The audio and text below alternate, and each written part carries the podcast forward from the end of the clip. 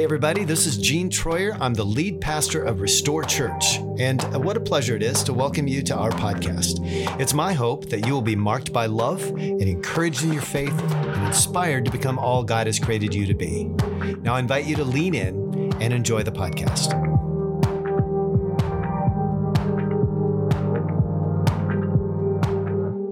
I'm glad you're here. I'm glad we're in the house this morning. You know, uh, when we when we recognize um, who we are in light of who God is, sometimes we feel. Um, I feel very small and very uh, incompetent to actually stand up here and uh, speak life and freedom over all of us.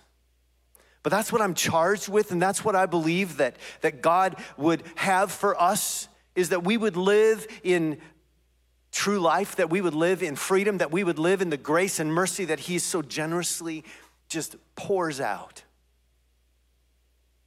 Why do I don't know if you've wondered, but if you're here, um, if you haven't been here before, or if you're new here, you'll note that um, every week we work this moment in into our worship experience where we pray. Like specifically, like someone comes up, and this morning it was Brenda. She came up and she led us in this moment of prayer. And those prayers are typically ones we're praying about things that have uh, been made known to us throughout the course of the week. We have a a text number that you can text us and say, I need prayer for this. And our team of prayers are diligently waiting for that request to come in, and we begin praying as soon as it comes in. And this week, it was like non-stop. It was non-stop, like just prayer request after prayer request. And it's such an honor to be on the praying end for all of you. It's really a great honor. Whenever we pray, whenever we list the things on our prayer, uh, uh, the things that have come in during the week, you'll note that healing for this, healing for that. Healing is the primary thing that we need. We need healing in relationships. We need healing in our in our faith. We need healing in our bodies. We pray that way because we believe that Jesus is about the transformation of our lives. He is about the restoration of all things, including our physical and our spiritual health. Healing seems so out of our grasp sometimes. We pray and we pray and we pray, and the end result is that somebody still dies. The end result is that somebody still is sick and they never get healed, as far as we can tell.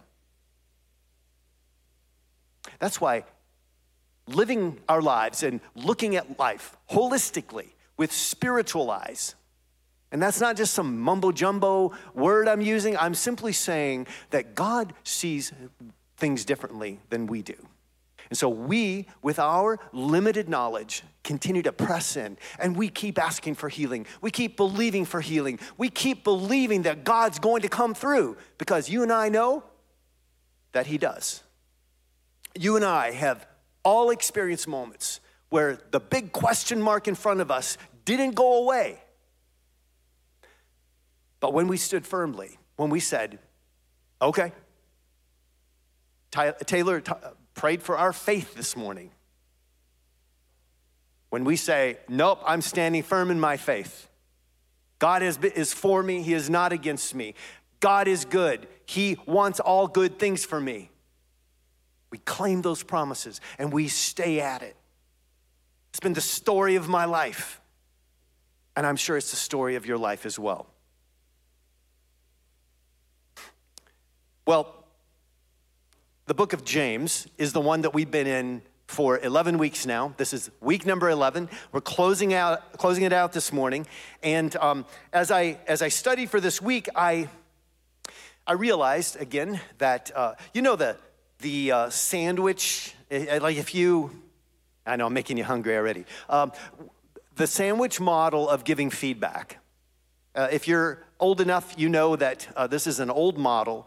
And um, as I read James again, it reminded me that he began with this. So if you manage people at all and you got to have a hard feedback talk, this is how you're doing. The sandwich model is you start with something good, a behavior you want to keep, you want the person to keep, and then you have the behaviors that you want them to correct. And then you have the behaviors, you end the talk, the conversation, with behaviors you want them uh, to correct again. Right? So good, not so good, good. And you leave the talk. Hopefully, the person has heard everything you've said and they apply what you're asking them to apply to their lives, and away you go. You've done your job. Well, James sort of did this same thing. He starts in chapter one, uh, he speaks uh, to the behaviors he wants us to keep. He wants us to be praying people, he wants to, us to have strong faith. And now, here at the end, and then, by the way, uh, if you've been here, you know that he kind of slapped us around all the way through the book of James until now, here at the end, he ends with this uh, note to those Jews. He started with the Jews that are, that are scattered abroad, and of course, that includes, uh, even though we're not Jewish, most of us aren't Jewish, uh, we also are recipients of this letter. And uh, now he closes it out with another word of encouragement.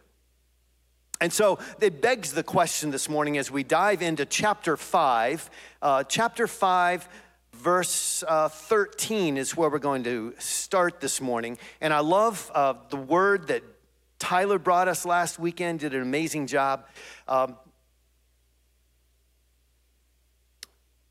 we're going to talk about prayer. That's where James closes out this book. Is he talks to us about prayer. So I'm curious, like I thought about, like, should I ask how your prayer life is? I thought, is prayer life, is that term just a thing that church people say? Prayer life? life. And then I thought about, well, we ask each other about, well, maybe you don't. How's your love life? How's your home life? How's your prayer life? When, it, when we talk about prayer life, that's like, okay, what do you do? Um, do you meditate? Do you spend time praying diligently? Do you sort of pray as you go? I don't see a right or wrong way of doing this. I'm just asking for you to consider how's your prayer life?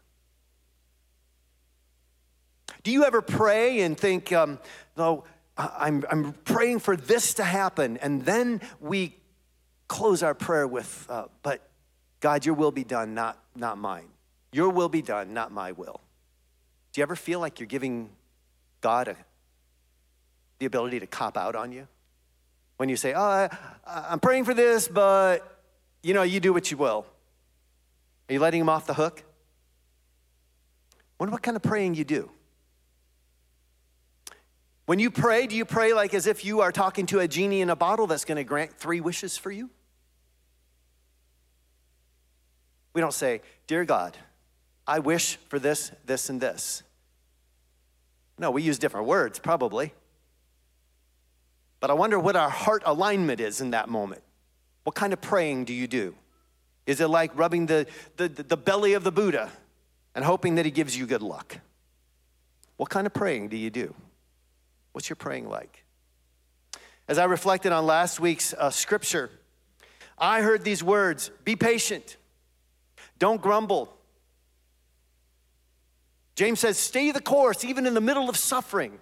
Especially then, let your character be revealed. Let your character guide the way. Let your character be strong and good and right.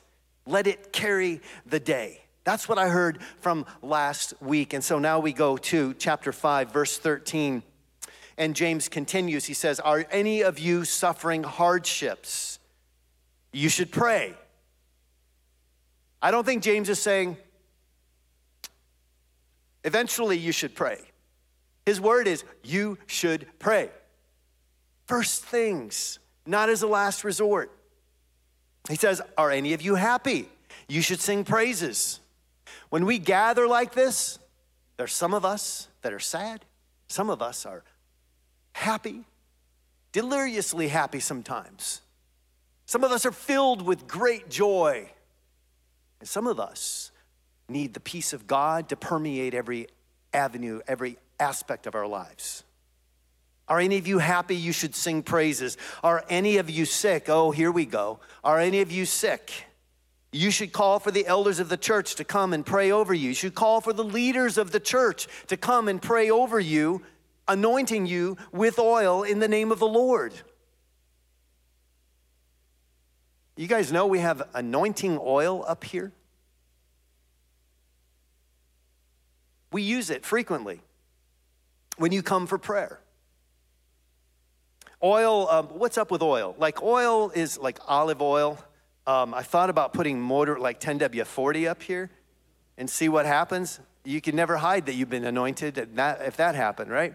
It's sort of like the, um, the coal residue that's used during the Easter season. Oil was very common in the ancient world. It was, it was used for medicinal purposes. Uh, it was used to anoint leaders. It was used uh, to heal wounds. And, um, and it is a, a symbol of the Holy Spirit. So, you know, um, it, is not, uh, it is not a stretch to say it is a sacrament of the church, to say that, like communion elements, like bread and juice or wine, um, you could talk about water that's used for baptism. These are all common common elements that have been turned into a holy moment. Water, bread, juice, or wine, oil. You know that the commonness, the common things can be made holy if God is invited into that space. That's why he looks at us and says, You are mine, you are holy, you are created in my image, you are, you are created to worship me. That's the way he can look at us.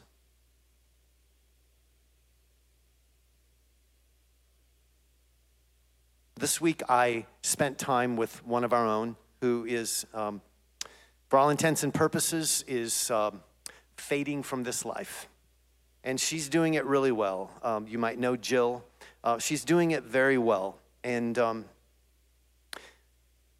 as I talked to her and brought the common bread, the juice, and at her request, sat with her and blessed, brought the blessing of Jesus to her through the bread, through the cup. It was really like when I started this journey of pastoring, I was like, whatever you do, uh, don't make me go talk to sick people. Don't make me go visit the hospital.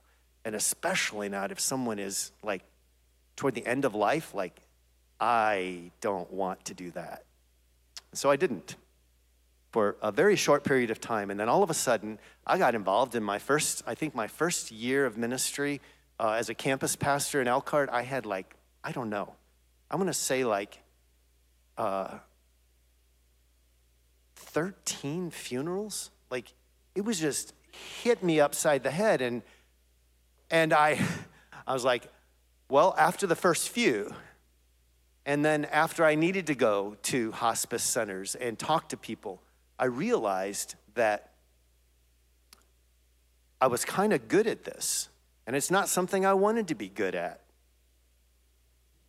But it's so interesting when you're with people who are very close to meeting Jesus.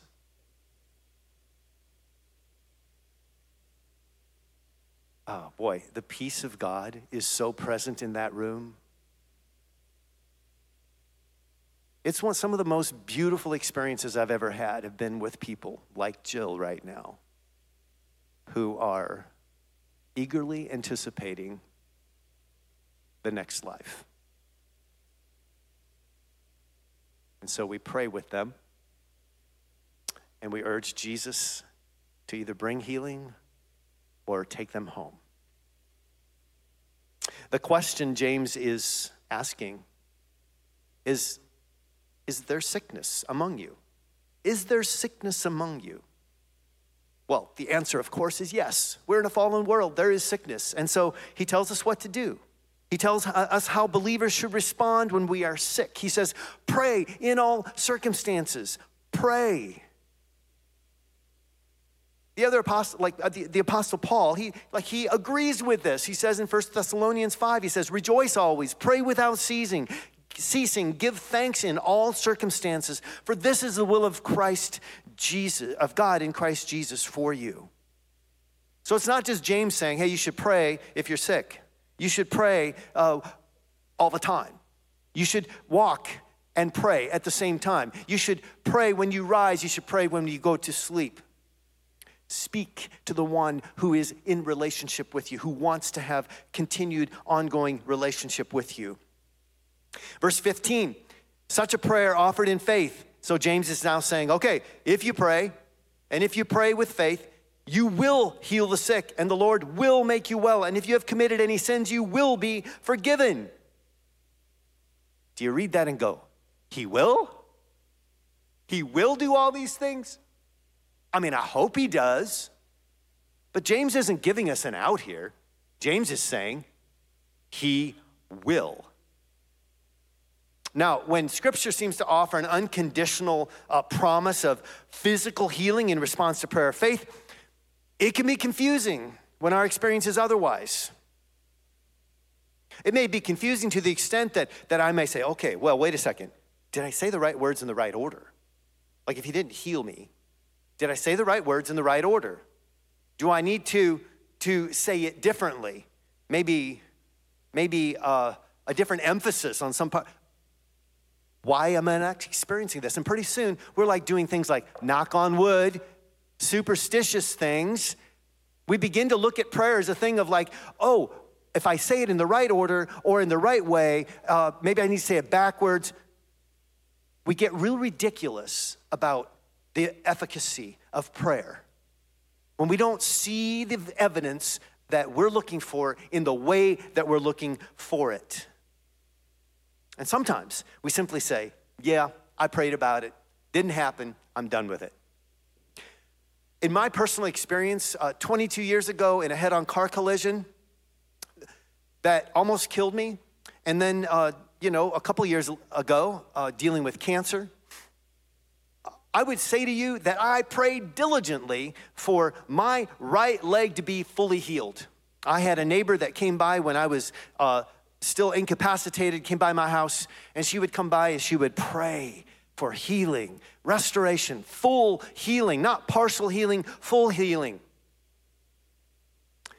Most of you don't even know that my right leg is, is messed up, that I have nerve damage, permanent nerve damage, that, that keeps me from doing certain things, that my foot is always tingling, like it's always asleep. The circulation is not good in it.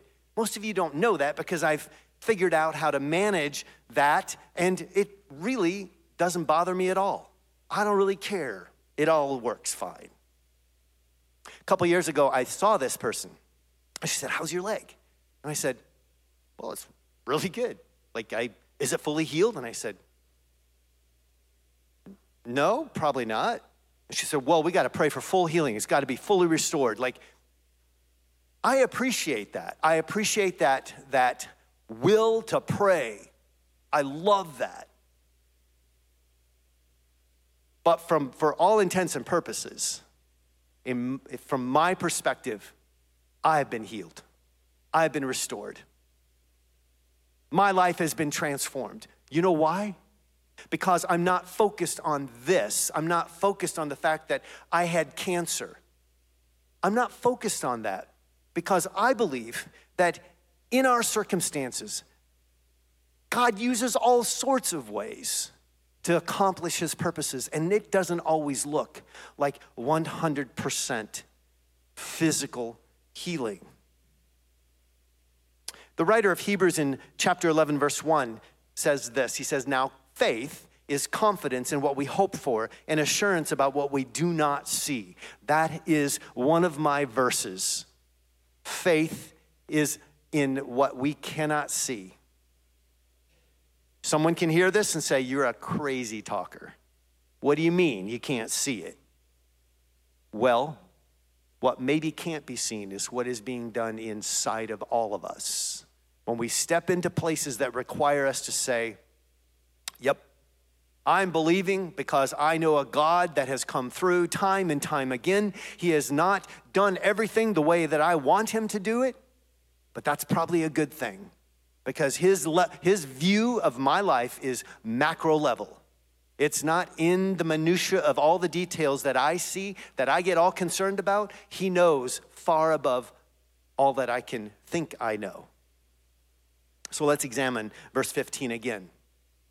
Will heal, will make well, will be forgiven. I've read this passage many times, and I've been a bit confounded by it, but it's okay because scholars don't agree on the exact interpretation of the type of sickness that James is referring to, whether it's physical or whether it's spiritual.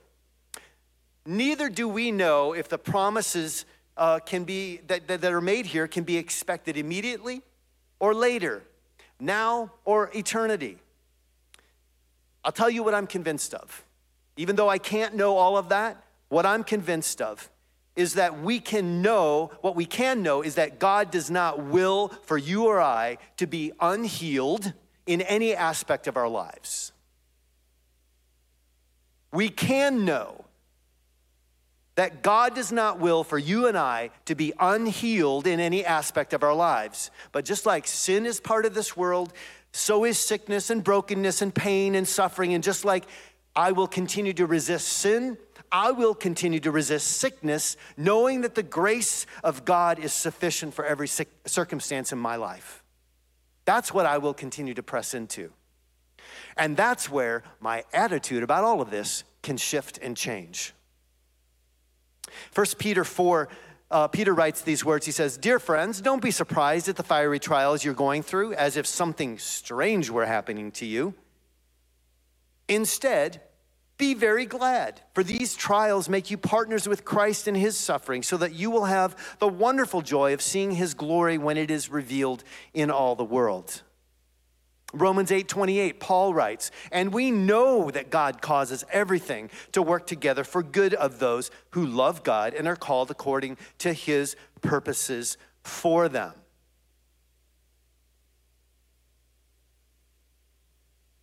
You may resist scripture like this for a time because it doesn't align with your personal experience. Like, who wants to suffer? Not me. I want to resist suffering. But I'll tell you that suffering has has, has I was going to say rubbed them off, but no, they've been chopped off. Like the, the corners, the rough edges of my life have been chopped off because of suffering. And I'm grateful. On this side of it, I'm incredibly grateful. So, James's larger point is that we shouldn't suffer alone. So, if you look at this scripture, he's calling the elders, calling the leaders, call your friends around us, right? We shouldn't suffer alone. We should pray together. We should humble ourselves and we should actually ask others to pray for us. And then we should expect that God will answer. Verse 16, confess your sins to each other and pray for each other so that you may be healed. Confession, wow, that's one of our favorite things, isn't it? Don't you love confessing? Like he doesn't, James doesn't offer any details about what this should look like in practice. So if we're gathered together here this morning, should we have a confession moment where all of us get to stand up and just confess everything we've done wrong for the previous week? All of our sins for the previous week. That'd be entertaining, wouldn't it? But that's not likely what he meant. What, he, what I believe he meant, and what he's pointing us to, is that we together, we need to have close relationship with two or three people who we can get real vulnerable with, that we can be accountable to. We love the word accountable as well, me especially. Uh, but we can say what's true in our lives. And we can acknowledge our sin. We can pray for each other, and we can receive healing as we pray for each other. The last half of the verse six, of verse 16, the earnest prayer of a righteous person has great power and produces wonderful results.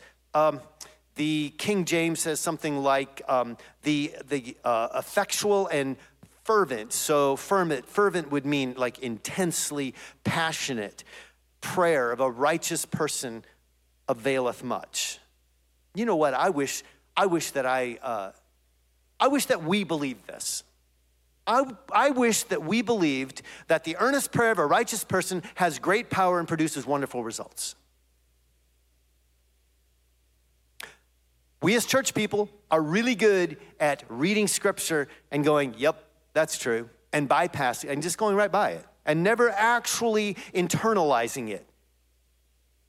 Because if we believe this, then more of us would be healthy, healed, and whole. Because God listens and He responds. And the only reason the prayer of a righteous person is powerful and effective is because God hears us and He takes action. And so then James points us to the, the, what happened to Elijah in the Old Testament. He says Elijah was as human as we are. And yet, when he prayed earnestly that no rain would fall, none fell for three and a half years. And then, when he prayed again, the sky sent down rain and the earth began to yield its crops. You guys remember that story from First Kings? Go back and read the story of Elijah in First Kings, and you'll find that Elijah was as human as we are. He wasn't anybody special, except that God used him in pretty incredible ways. He had a major victory. He prayed, no rain fell. And then he prayed again after contending with priests, idolatrous priests. He had a major victory. It rained he asked God to call, halt the rain, and it stopped raining. He prayed again, and it began to rain. It began to pour. And then he gets all kinds of depressed. Then all of a sudden, he is by himself. He's by himself. He says, Why? Why are, because Jezebel, the king's, the king's wife, came after him, and he fled for his life and he finds himself under a tree and he says, Oh, just let me die. Just let me die. I'm done with this. He forgot immediately what God had just done through him and he said, Let me die. The point, whole point here is that Elijah was human as we are. His power came from God just as ours does. He prayed, God moved. That's true for us as well. We're not relying on some power that you and I have generated. We're not conjuring up magic when we ask God. We just ask God and know that He is the one who is acting on our behalf.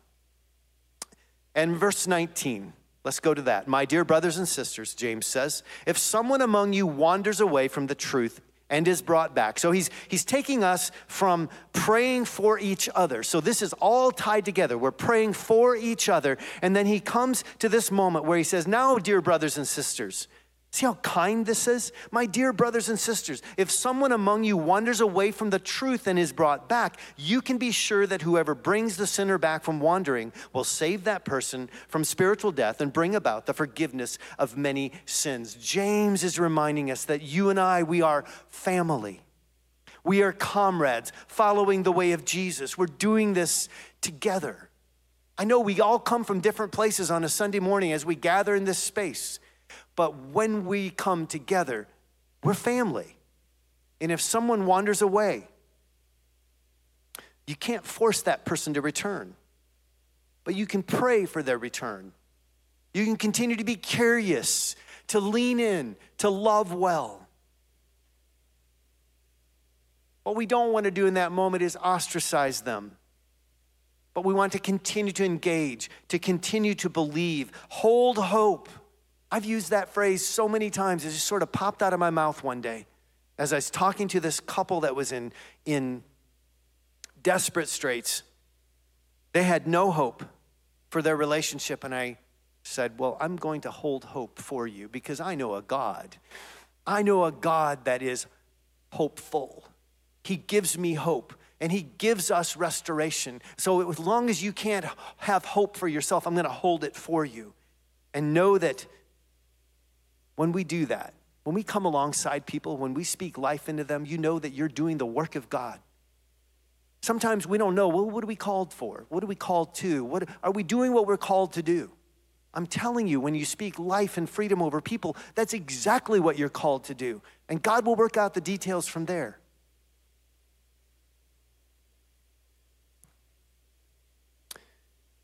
The whole letter of James encourages us as a Christian uh, community to pray, to pray in confidence that godly wisdom, uh, because that godly wisdom has the ability to shape us in practical acts of love and mercy. When we pray and ask for wisdom, he gives it. James assures us of this, and our experience will echo that as well. We can have confidence in the power of prayer, which is the framework of this whole letter. We're starting in chapter one. If you don't have the key component of the Christian life, wisdom, you should ask for it.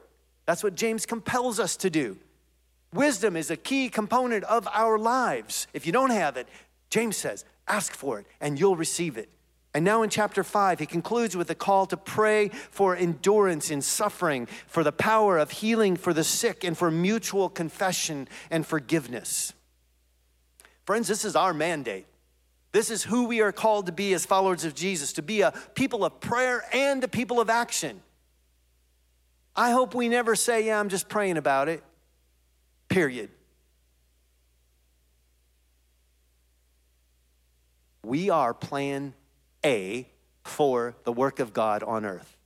And so com- we're compelled, we should be compelled to pray first, act second. Action is required on our parts.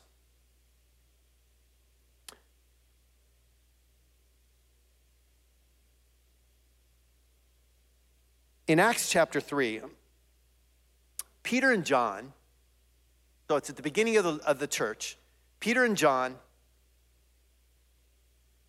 are going to the temple to pray. It's like three o'clock in the afternoon. Peter and John go to the temple to pray. And here's what happens Peter and John went to the temple to pray at three o'clock in the afternoon. As they approached the temple, a man lame from birth was being carried in. A man lame from birth was carried in. Each day he was put beside the temple gate, the one called the Beautiful Gate so that he could beg from the people going into the temple. And when he saw Peter and John about to enter, he asked them for some money. You might recall this story. Peter and John are fired up. They have seen Jesus resurrected from the dead. And they are preaching the word wherever they go. They're going into the temple. This beggar is sitting there. And um, I find it so interesting. Peter and John looked at him intently. It doesn't say they glanced at him and looked the other way, which we often do. I do. Glanced at him, looked the other way. Nope. They stopped and they looked at him intently. And then Peter says, Look at me. I love that. Peter said, Look at me. Now you have to know that someone is begging on the side of the road or at the temple gate. They're not looking up at people. You've never seen, I have never seen someone begging with their head up, intently looking at people. It's always this way, shaking the, the coins. Peter looks at him and says, Look at me. And the man complied. He looked at him. This man was lame from birth. He was at the temple gate every day. Jesus had come before Peter and John. I wonder how many times Jesus walked through that gate. But the man wasn't healed. Even though everywhere Jesus went, he was healing people. Isn't it interesting that this guy at the gate was never healed by the words of Jesus? He was never healed as Jesus walked through. We don't know the details why. We just know it didn't happen.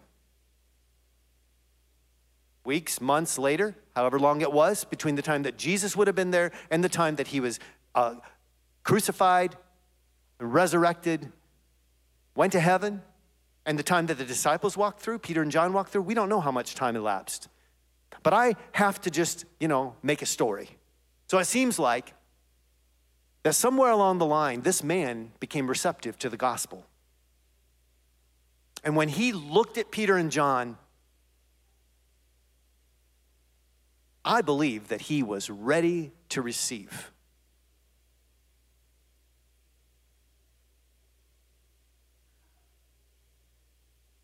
Wouldn't it be great if the work that God does in our lives would actually make us the deliverers of peace and freedom and healing to the people around us? Would you stand with me?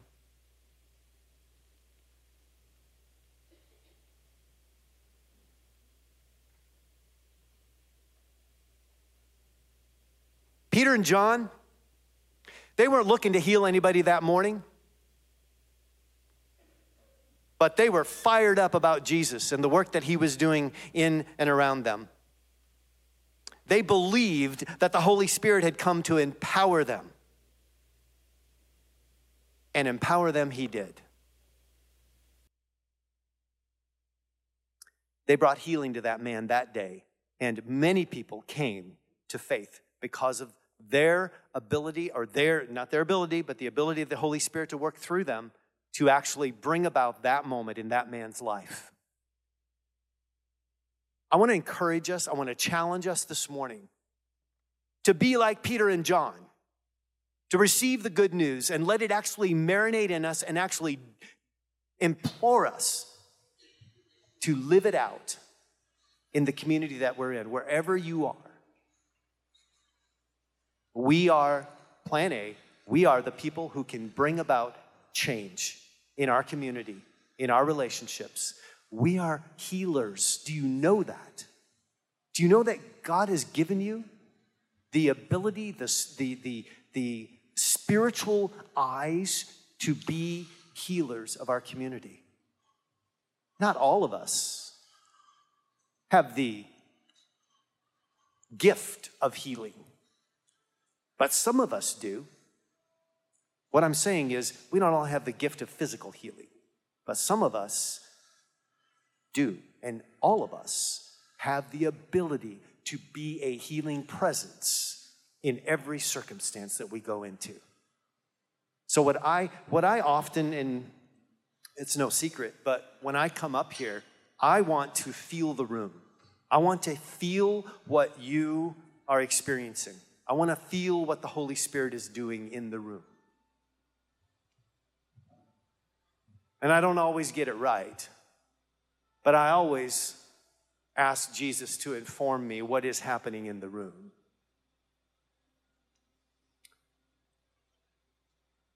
And I believe there are some of you this morning that need the oil placed on your forehead. I believe there are some of you in the room this morning that need the anointing oil on your life.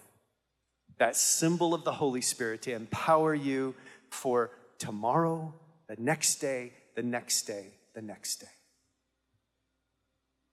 There are some of you this morning who you know, you know there are people in your life that when you interact with them tomorrow, you're going to need more than what you've usually had. This morning is about receiving prayer. And I anticipate that you will come. no pressure. But I want you to come and be prayed for. I don't want you to miss the moment of receiving more than what you had when you came in. It doesn't have to be a big deal, and it might not be. It might simply be a prayer of blessing. But I want you to come and I want you to receive because I want you to be empowered for tomorrow. You look at the world around us, it's, we're not in a good place. So let's be the people that are in a good place. All right? We look at the world around us and we see a mess. What we want to be is people who are not messed up in here, Let's get ourselves aligned with the Spirit of God. Let's get ourselves aligned so that we don't have to go out there and get all anxious and out of sorts, but we can stand firm in our faith because our faith is all we've got in many circumstances. So let's be strong and let the Word of God permeate our very soul to our very depths. So we'll pray and, uh, and uh, the worship team will lead us as we close our time together. Father, thank you for all that you're doing in us this morning, in this space. Thank you for uh, the way that you prepared our hearts for this moment. And God, I would just pray for um, all of us that as we consider our next steps, as we consider the, um, the lazy way maybe that we've been praying, where we've prayed and said, Yeah, well, now that's your deal, and I'm just going to go on with my life. God, help us to be people of prayer and action.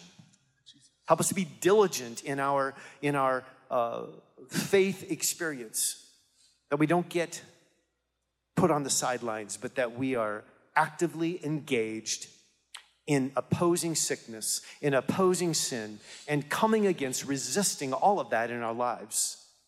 And we trust you, Jesus, because you are the great healer. You are the great restorer of our souls. We thank you. We love you, and we're so grateful.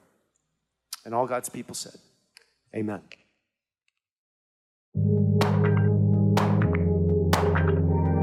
Thanks for joining us for today's episode. Please rate and review us on Spotify and iTunes and join us again for next week's podcast. We love you and pray blessing and peace over you and your family.